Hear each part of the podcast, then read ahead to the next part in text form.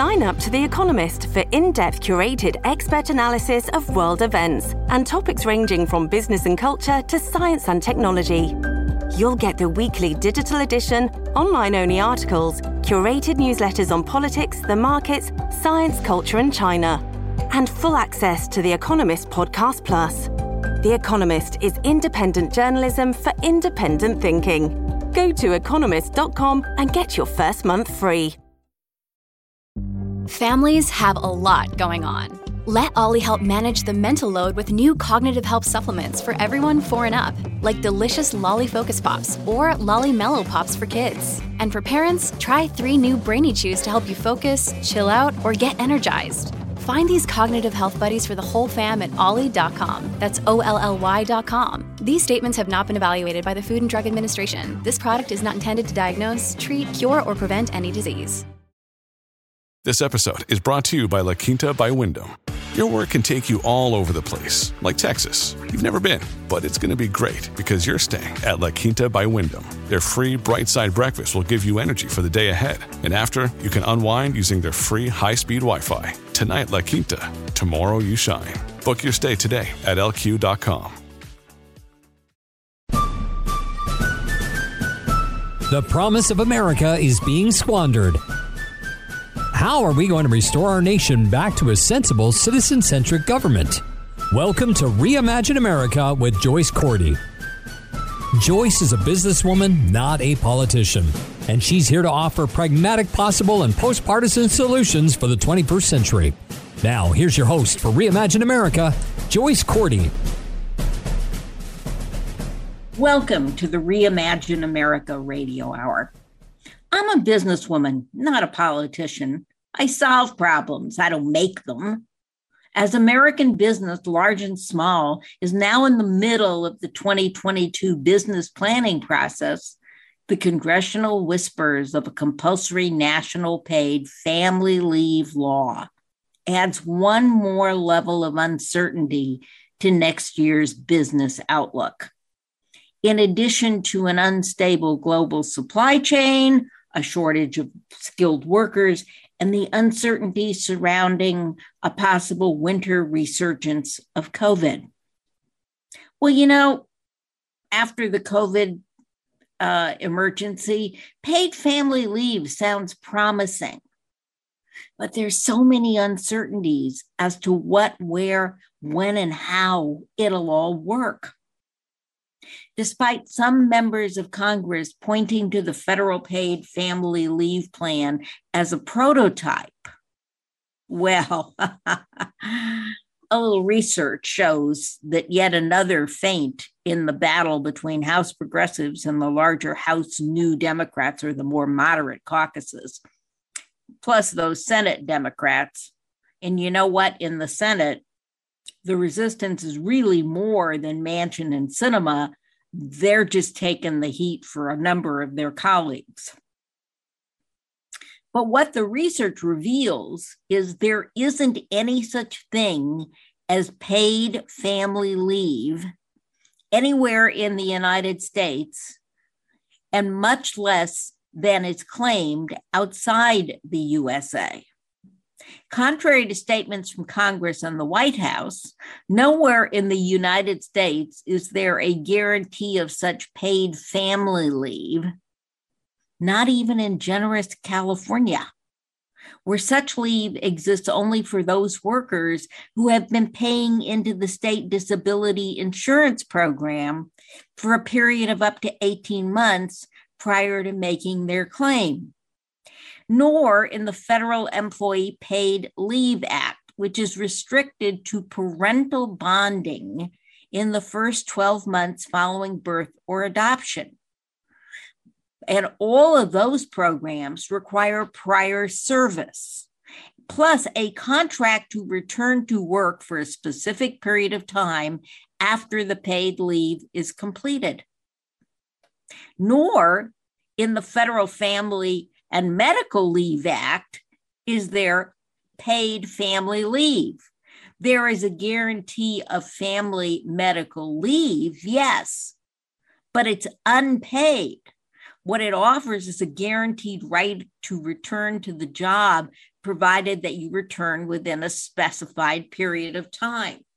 So let me repeat that because it's such a surprise to millions of Americans waiting breathlessly for a benefit that has never existed in the country in the past, unless through state disability insurance or as part of a private labor agreement or a tech industry employee benefit package. Nor do the European countries that Bernie Sanders likes to point to as more enlightened, she says in air quotes, than we, do they pay family leave? Almost all the leave in the countries Bernie Sanders likes to refer to are parenting leave taken in the first 12 months of a child's life. How do I know that? Bernie, I did the research. The proposed Build Back Better legislation is capped at $4,000 a month beginning sometime in 2023 or 2024, with only three days of bereavement offered in the first year after passage, which will be 22 or 23. Not sure yet. So, if we assume that the latest maximum benefit of four weeks of leave is the final is the final benefit then that means that uh, the paid family leave, which we have all waited for breathlessly, is a total of $4,000. Which brings me to another question Will there be an opt out of this $4,000 top one month family leave option?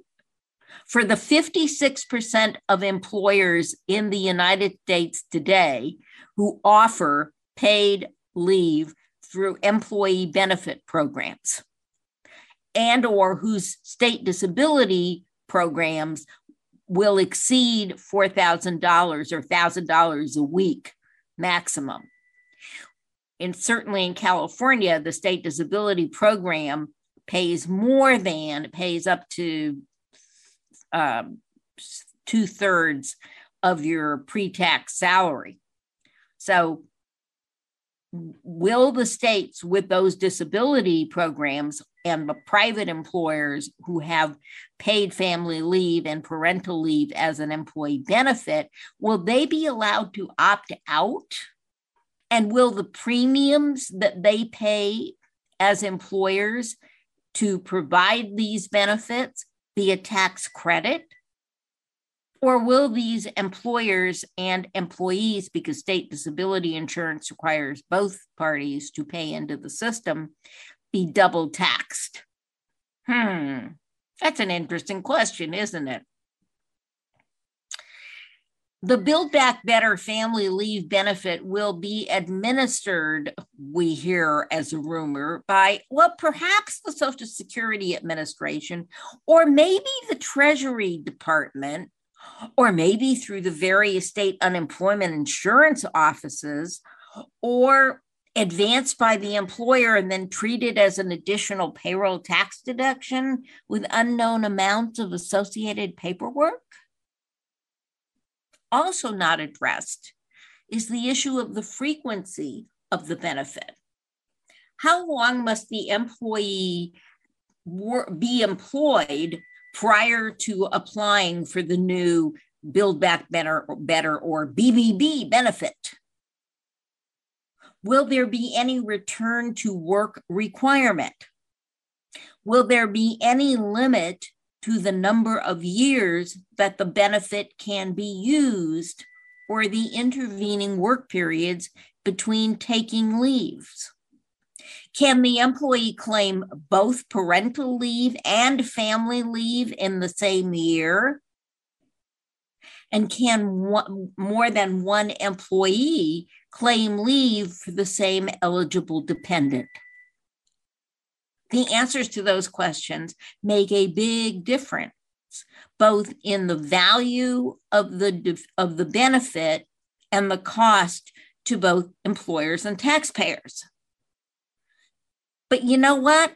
I'm willing to wager that none of these details will be relieved will, will be re- relieved will be revealed if the plan is passed through both houses of Congress.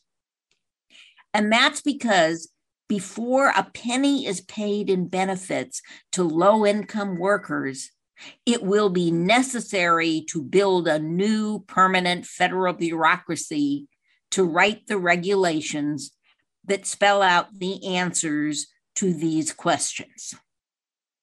Our congressional representatives are far too busy to work on these mundane billions and billions of dollar details. They can't be bothered. And then there is the matter of how and how to pay for a benefit estimated to cost $226 billion with a B. That's $226 billion dollars over the next 10 years. First, they said, oh, we're going to increase the income tax on people making more than over than more than $400,000 a year. Well, it's not specified if that is individual or a couple. And that makes a rather sizable difference in your tax bill. But we don't have to worry about that one anymore, nor the idea of an increase in corporate taxes from 21 to 25 or 28% of net taxable earnings. Well, since none of those are on the table anymore, recent more recently, as recently as Monday, October 25th, there was talk of a billionaire asset tax, tax that would hit only the top 100 of the 1% of the wealthiest in the country. And it would pay for all of this stuff. Yeah. Mm-hmm. You know, that bridge in the Yukon? In addition to that, the billionaire tax, as uh, it is uh, euphemistically called, is of questionable constitutionality because the 16th Amendment deals with tax on income, not wealth. It's a different thing. You you get income and you out of income make wealth. It turns out that the billionaire tax is not popular with either the chairman of the budget and the chairman of the Ways and Means committees in the House. So I'm sorry, Senator Warren, it looks like that one is going to be stillborn yet again. It would be too complicated, say these chairmen, to administer, even if it could pass constitutional muster, which is very questionable. Again, there is a difference between income and assets, and the 16th Amendment is pretty specific about income. October the 26th, that's a Tuesday. The new proposal is a 15% minimum tax on corporations who have positive revenue, but after applying all the loopholes, have no tax liability. And, you know, speaking for small and medium business, if you went after the loopholes that big business uses, you would have both a fairer tax system and a more competitive marketplace. But that would be too complicated if you're trying to create a $2 trillion package in four business days. By the way, it should be noted that none of these ideas would raise sufficient revenue to fund all of the new social safety net programs included in the Build Back Better plan, even ignoring most of the climate measures, which may or may not make it into the final deal. So, just for purposes of, of ballpark parking and doing some future planning for your business budgeting in future years, I followed Bernie Sanders' comparison of US family leave policies to that one he wants to point out always the smaller and more homogenized Norway. And you know what? Their parental leave policies are more generous, and their elder care is guaranteed if you've worked all your life in Norway. And how do they pay for that? Well, some ways similar to us, in some ways not so similar. Their current year tax rate. Their corporate tax rate is 22%. Their personal income tax rate is 38.2%. Their Social Security, or what we would call FICA payroll taxes, are 22.3%. And as you're doing your business planning, I should note that in Norway, in Bernie Sanders' Nirvana, Social Security is paid 14.10% by the employer and 8.2% by the employee versus the United States, where each the employer and the employee pays 7.56% on the first 150,000 in income. If you're an employer, if you're a small or medium business and you're looking at your 2022 business plan, family leave is one unknown I think you can set aside for this year. You can set it aside until at least 2023 and maybe 2024. But if you're smart, you're doing five year planning. And so you know that come around 2024, that light you see as you're doing your budget is not the end of the tunnel, it is the speeding locomotive because we cannot talk about expanding the social safe, safety net, providing family leave benefits, while ignoring the fact that the Social Security and Medicare Trust Fund trustees recently announced that Social Security's trust fund will expire in 2033 or sooner, depending on levels paid into the fund, and that the Medicare Trust Fund expires as early as 2026. My guess is that after the 2022 midterms, Congress will be forced to make the necessary increases in the Social Security and Medicare tax programs, which are today a combined, combined employer employee 15.6% on the first 150,000 of income and 2.9% for Medicare thereafter. And you know what? When they make that increase for Social Security and Medicare, the bedrock of our social safety net,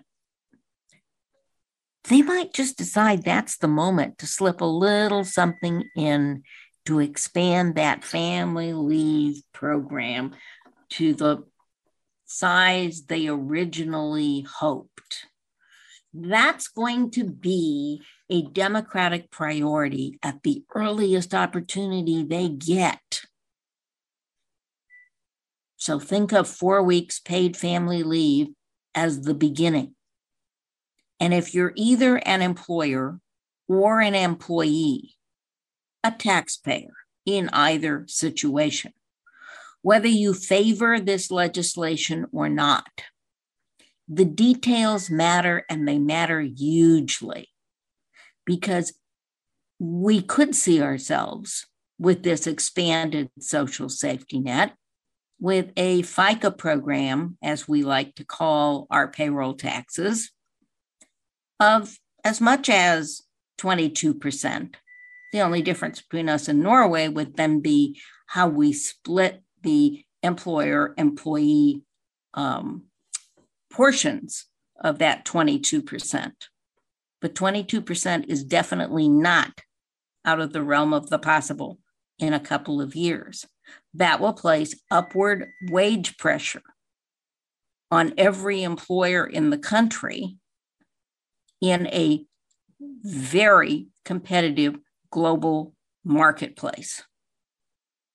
So, whether you favor the legislation or not, those minor details like who and how much it costs and who pays, they matter hugely to you.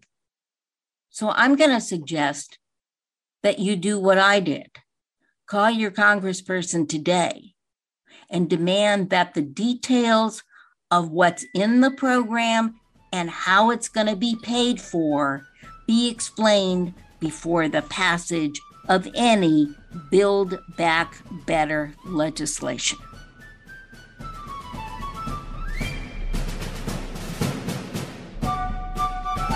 Thanks for listening to Reimagine America with Joyce Cordy. You can learn more at reimagineamerica.org. Got a comment or an idea for a future show? Email Joyce at reimagineamerica.org or find her on Twitter at Joyce Cordy or at Reimagine Radio. Take a minute now and go to reimagineamerica.org. Join the forum. We'd love to hear your thoughts. If you love the podcast, donate and tell others. You can invite Joyce to speak at your next meeting or conference through reimagineamerica.org. And finally, don't forget to subscribe to this podcast at ricochet.com or c-suitenetwork.com. That's c-suitenetwork.com. Together, we really can reimagine America. This podcast is a part of the C Suite Radio Network. For more top business podcasts, visit c-suiteradio.com.